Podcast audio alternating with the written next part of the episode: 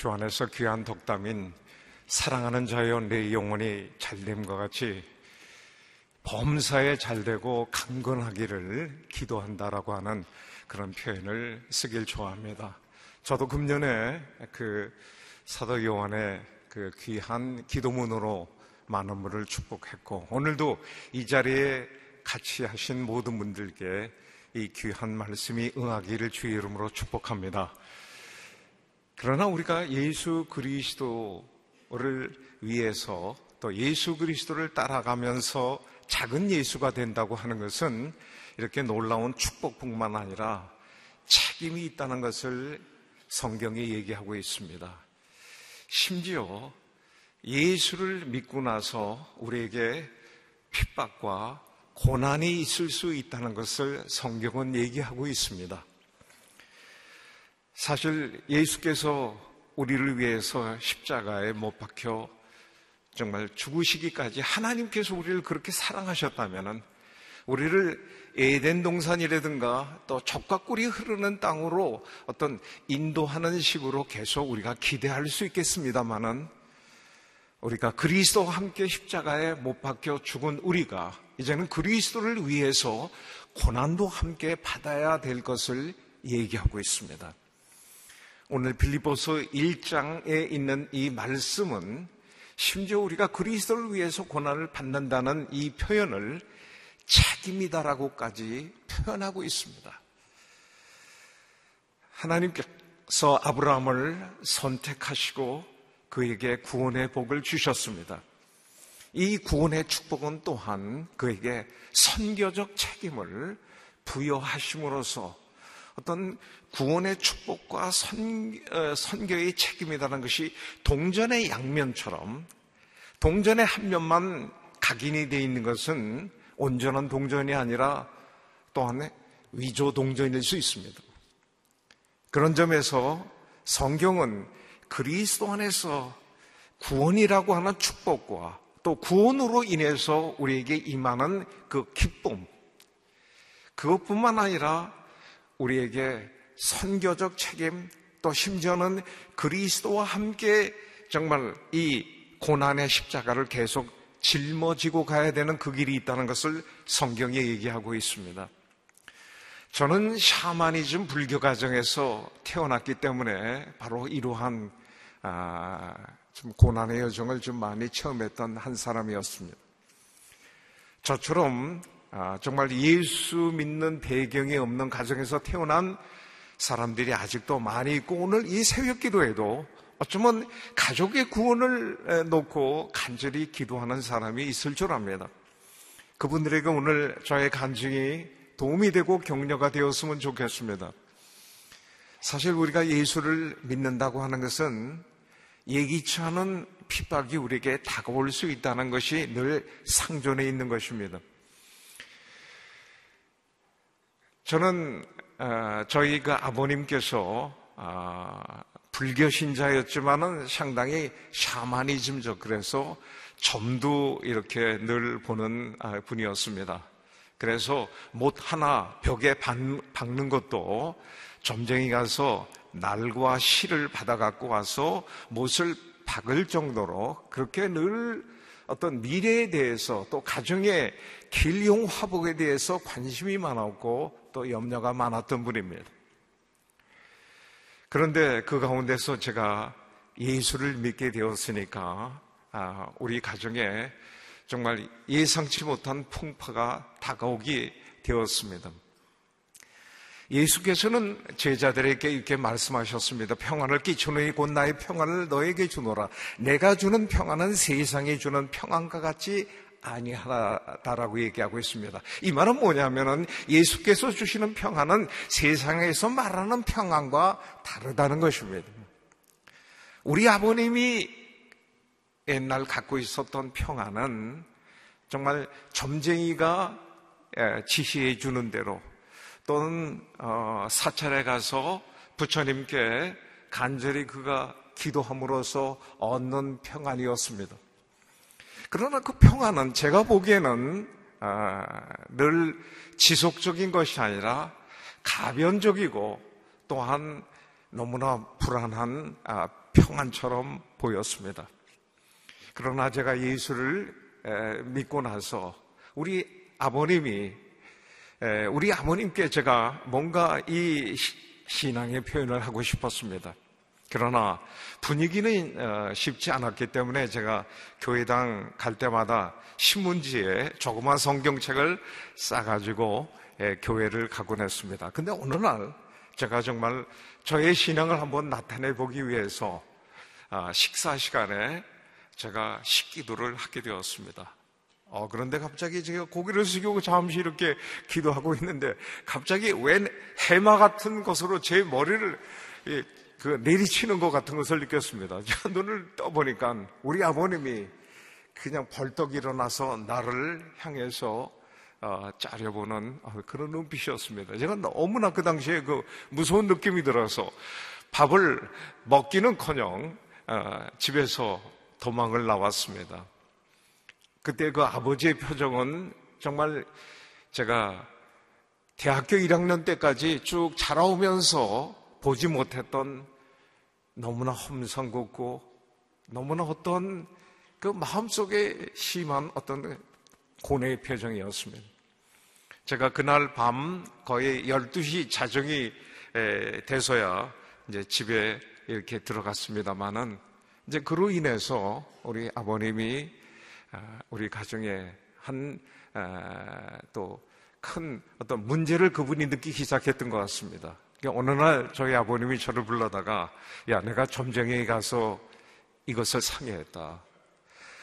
한 가정에 지붕에 한 지붕에 두 종교가 있다는 것은 저주라고 그 점쟁이가 얘기를 한단 말이죠. 어떻게 네가 나와 다른 종교를 우리 가정에 이렇게 서로 들여놓느냐 하는 식으로 해가지고 저를 설득하고 어우르고 막 그러셨습니다.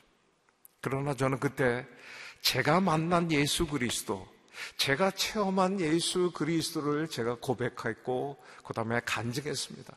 정말 평안을 끼치는 이곳, 그 나의 평안, 예수의 평안이 제게 임했다는 것을 얘기했지만, 우리 아버님은 정말 거기에 대한 설득보다도 너무나 두려움이 있었던 것을 제가 강하게 느낄 수 있었습니다.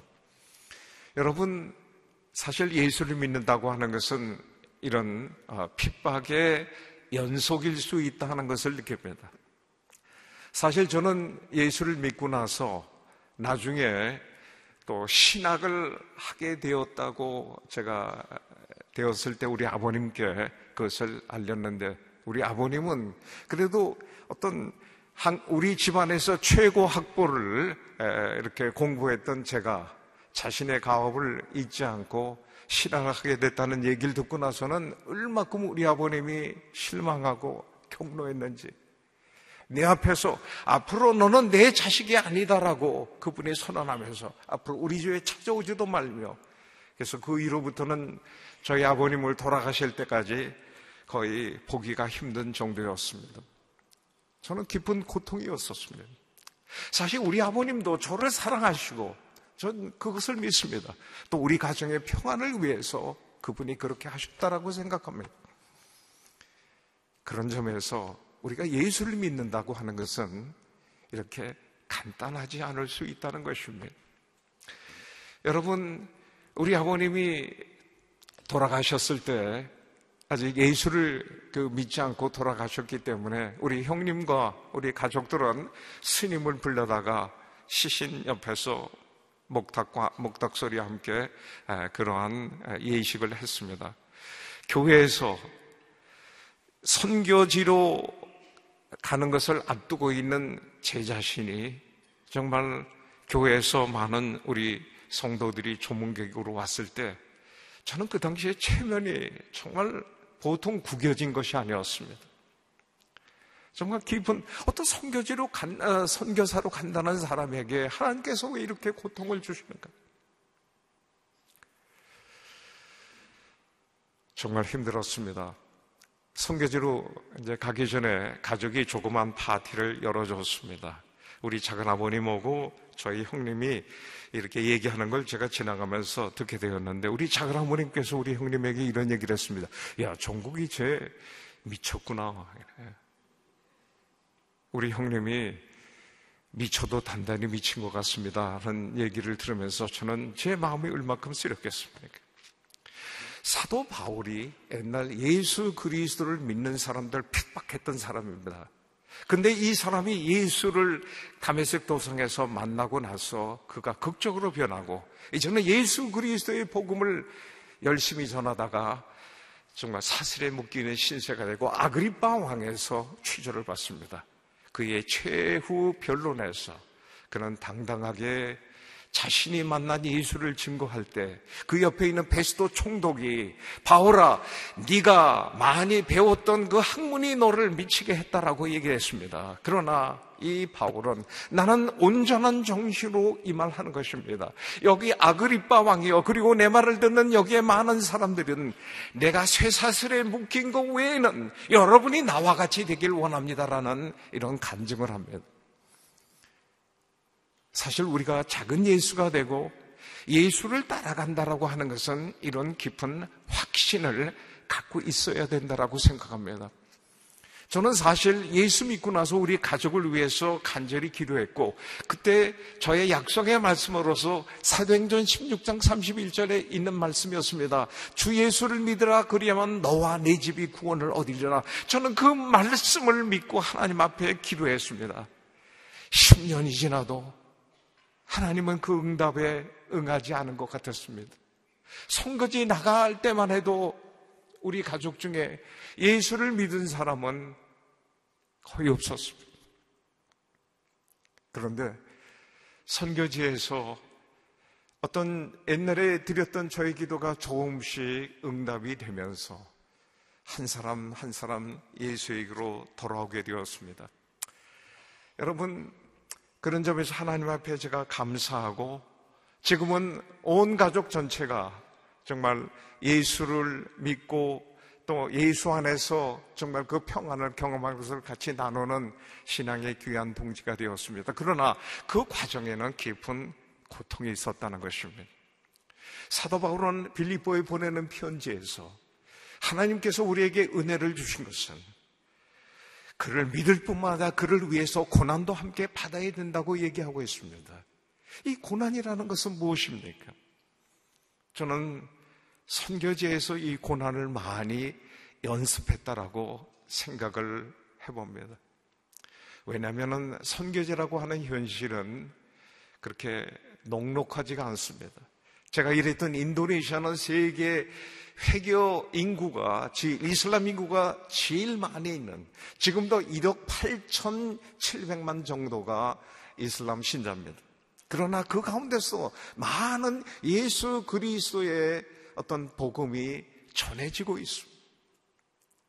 사실 저는 적도가 지나는 곳에 있는 성경학교에서 성경을 가르치도록 그렇게 인도함을 받았습니다.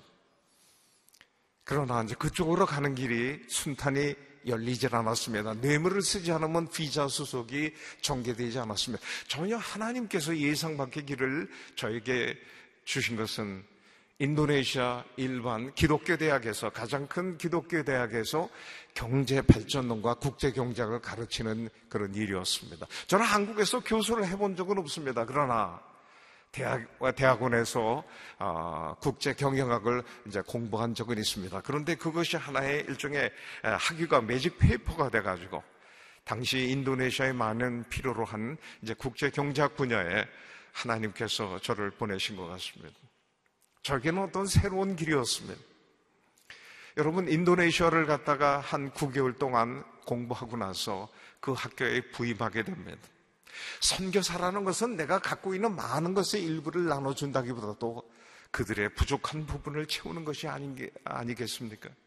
파스칼이 빵스라고 하는 속에서 많은 사람에는 많은 사람 마음에는 한 큰 구멍이 있다. 이 구멍은 세상의 모든 것으로 채우려고 사람들은 하지만 이 구멍은 예수 그리스도의 복음 외에는 예수 그리스도의 그 의로 채우기 전에는 채워질 수 없다는 얘기를 했습니다.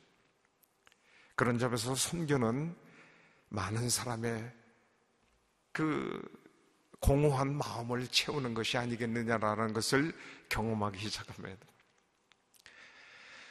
첫 번째 국제 경제학 이제 시간이 되어서 3, 4학년 그런 대상으로 이제 필수 과목으로 들어갑니다. 여러분 아무리 쉬운 외국어를 할지라도 역시 외국어는 9개월 동안 배우고서 제가 대학교에서 어, 졸업반, 대학 졸업반 때 배운 국제 경제학을 이렇게 가르친다는 것이 쉽지 않습니다. 제가 첫 시간 들어갈 때 얼만큼 마음이 쫄아서 들어갔겠습니까? 3, 4학년 학생 한 40명 정도가 나의 강의를 기다리고 있는데 인도네시아 어수는요, 나는 맛있는 밥을 먹습니다. 라고 하는 어수는 나는 먹습니다. 밥 마시는 이런 식으로 어순이 됩니다. 내가 첫 번째 강의를 내가 시작했을 때 약 30분 정도 하고 나서 얼만큼 진땀이 나는지 모르겠습니다. 1시간이 되고 3시간 연속 강의인데요. 한 1시간 반 정도 하고 나서는 더 이상 강의를 하지 못할 정도로 땀으로 범벅이 되고 긴장이 되었고 그러나 강의 내용을 하면서도 이, 가, 이 말이 지금 잘 전달되는가 이 궁금하기도 했습니다.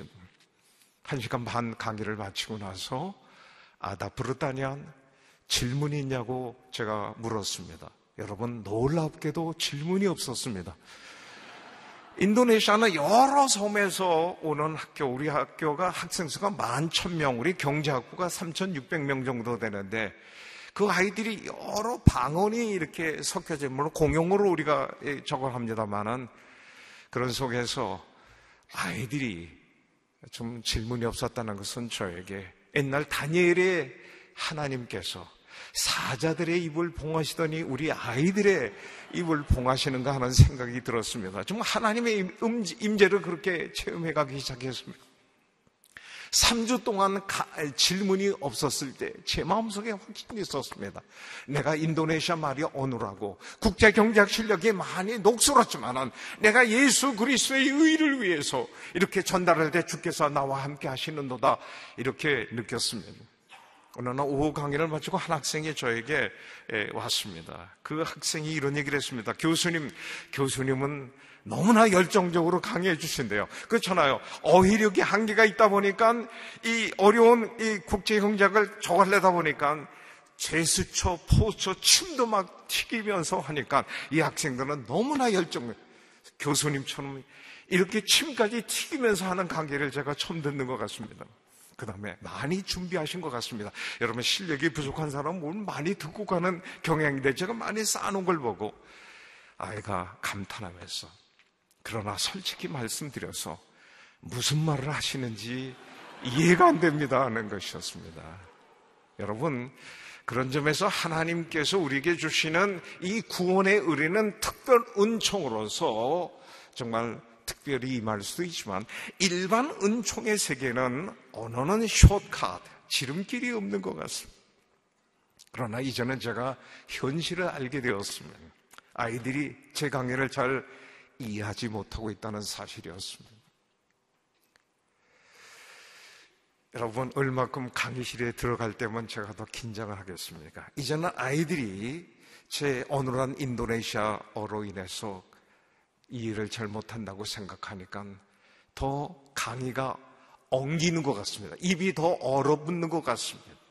강의가 있는 아침에 오줌 색깔은 여러분 노란 색깔로 변해 있습니다.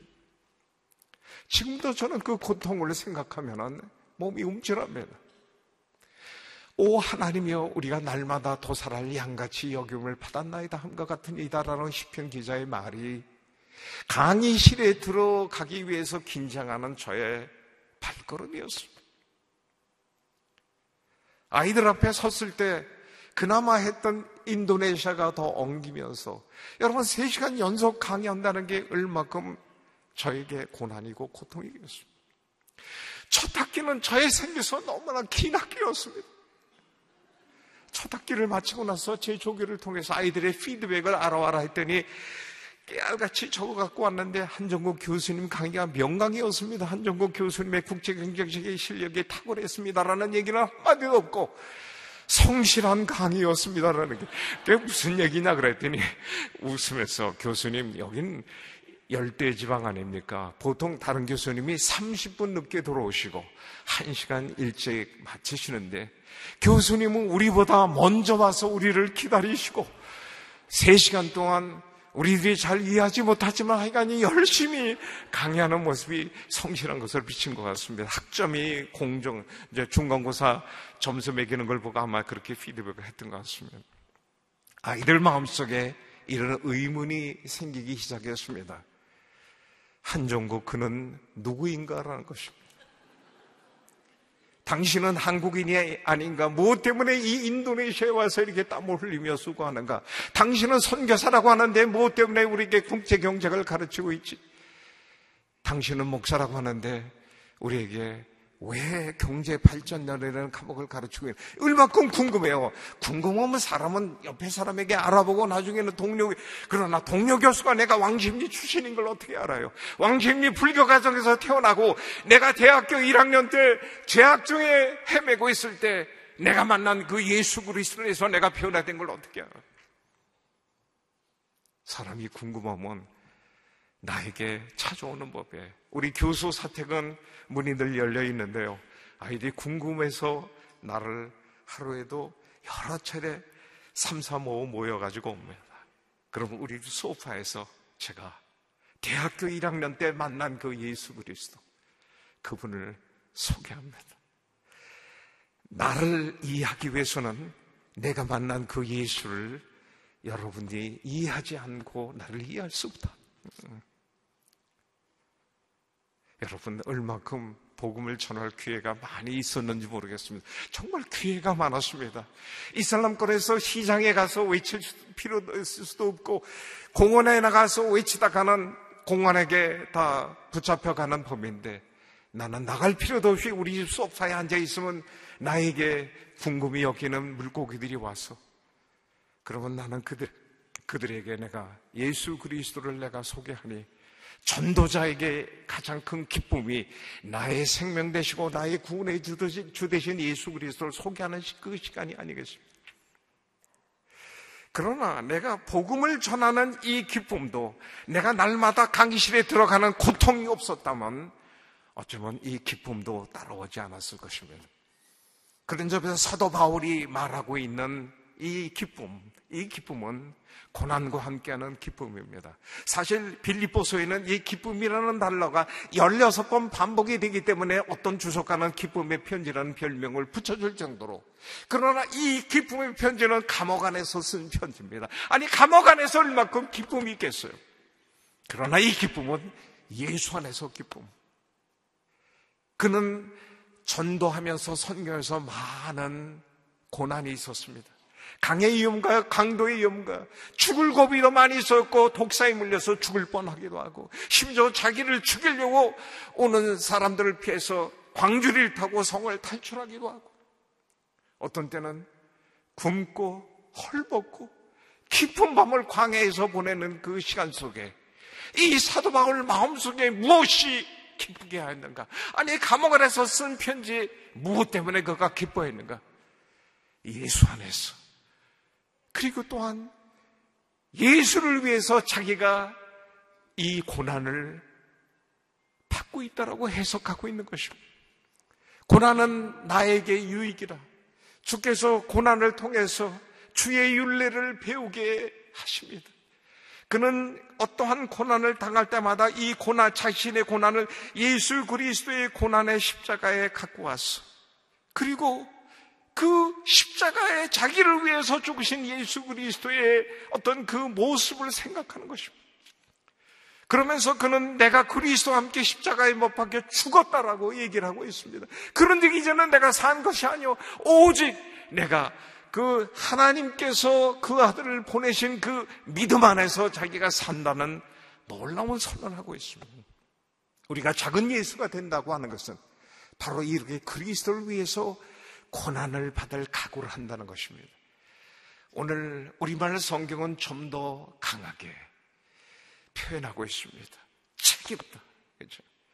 이 말은 무슨 말이냐면 내가 책임을 하기 때문에 하나님께서 나에게 주시는 권리가 부여된다는 그런 의미가 아니고 하나님께서 나를 위해서 그 아들을 십자가에 내어 주심으로 구원을 주셨다면 이 구원은 그를 따르기 위해서 또 작은 예수가 되기 위해서는 그의 고난아가 십자 고난의 십자가 일처럼 이 고난도 함께 짊어져야 된다는 것입니다. 심지어 고난이 내게 유익이다라고까지 고백하는 이것이 성도의 성화의 과정이라고 합니다. 오늘은 그리스도를 위해서 마지막 시간인데 여러분 다음에는 그리스도처럼 변하는 어떤 그런 그리스도 라이크라고 이제 이제 이렇게 다음 단계로 우리가 넘어가면 먼날 우리가 그리스도처럼 변하는 그 순간이 있습니다. 바로 그날 예수 그리스도에 다시 오시는 그날에 우리는 그리스도처럼 변해서 어떤 영화의 단계에 이릅니다. 그러나 영화의 단계에 이르기 전에 우리는 성화의 단계.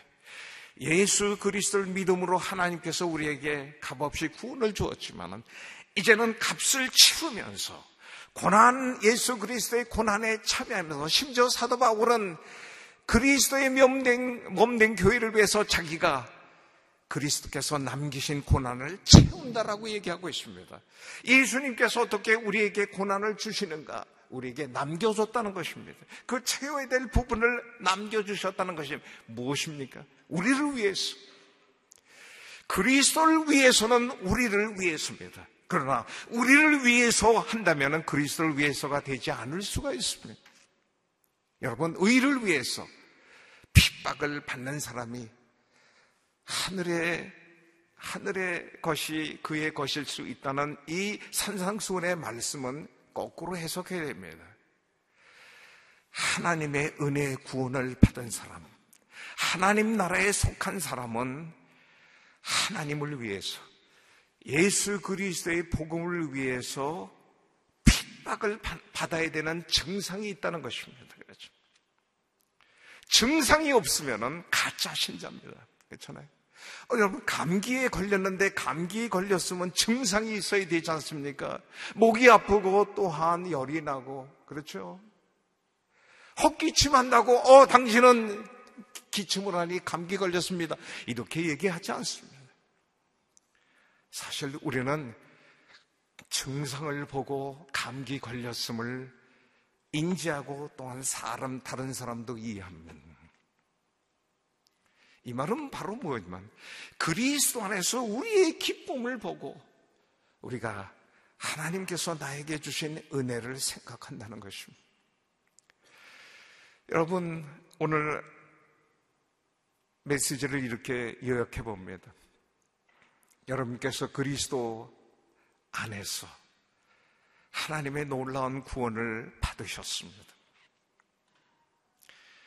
그러나 이 놀라운 구원은 우리가 어떠한 증상으로 화답해야 되냐면 그리스도를 위해서 우리 자신을 드려야 된다는 것입니다. 그리스도의 십자가의 고통에 우리가 참여해야 된다는 것입니다. 그것이 고난의 길입니다. 의를 위해서 핍박을 받아야 되는 증상이 우리에게 나타나야 된다는 것입니다. 그러나 오늘 우리는 너무나 편한 시대에 살고 있습니다. 그러나 아직도 편하지 못한 상황 속에서 선교하는 사람들을 여러분이 생각하신다면 이것이 선교에 동참하는 것이 아니겠습니까? 기도로 동참하고 또한 헌금으로 동참할 수 있지만 가장 큰 동참은 아직도 예수 그리스도의 의를 모르는 그 사람들을 옳은 대로 돌아가기 위해서 여러분이 전도와 선교에 직접적인 참여를 통해서 할 수 있다라고 생각합니다. 그럴 때 결코 녹록하지 않을 것입니다. 그러나 우리가 이 선교의 책임, 이 전도의 책임은 우리의 필수 사항일 수 있다는 것입니다. 사랑하는 여러분, 사도 바울은 바로 이 예수 그리스도 안에서 자기 자신을 새롭게 발견하게 되었습니다. 자기가 그 예수와 예수를 믿는 자를 핍박했던 사람이 이제는 자신이 핍박을 받는 신세가 되었습니다. 그러나 한 가지 달라진 것이 있습니다. 전에 가말리알 문화 밑에서 율법 밑에서는 늘 저주와 또 어떤 그 미래에 대해서 불안했고 그러나 지금은 예수 안에서 그가 놀라운 기쁨을 발견했다는 사실이었습니다. 제자에게 예수께서 갈파하신 세상이 줄 수 없는 평안, 이것은 고난에도 불구하고 그가 기뻐할 수 있었다는 것을 오늘 빌립보서에서 얘기하고 있습니다. 이 기쁨이 여러분의 기쁨이 될 수 있기를 주 이름으로 축원합니다. 이 시간 다 같이 우리 기도하겠습니다. 사랑하는 성도 여러분, 우리가 그리스도를 위해서 고난을 받아야 된다는 것은 우리가 그리스도 안에서 받은 구원의 놀라운 은혜가 있기 때문에 가능합니다. 그리고 또한 그 구원 받은 구원과 예수 그리스도 생각할 때 우리 마음 속에 우리가 그리스도를 증거하지 않을 수 없을 정도로 우리가 마음 속에 그러나 우리가 그리스도를 세상 사람들에게 증거할 때 많은 핍박과 조롱과 심지어 멸시가 올 수가 있습니다.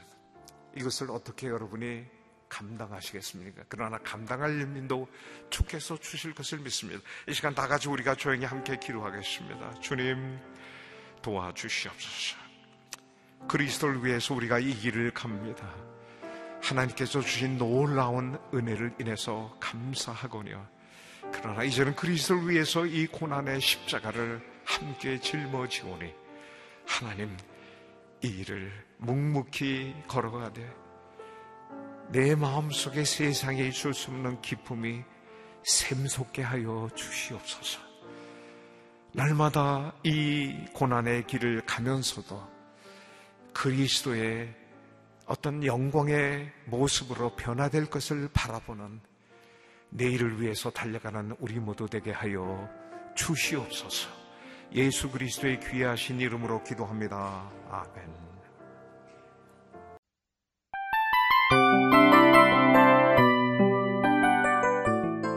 이 프로그램은 청취자 여러분의 소중한 후원으로 제작됩니다.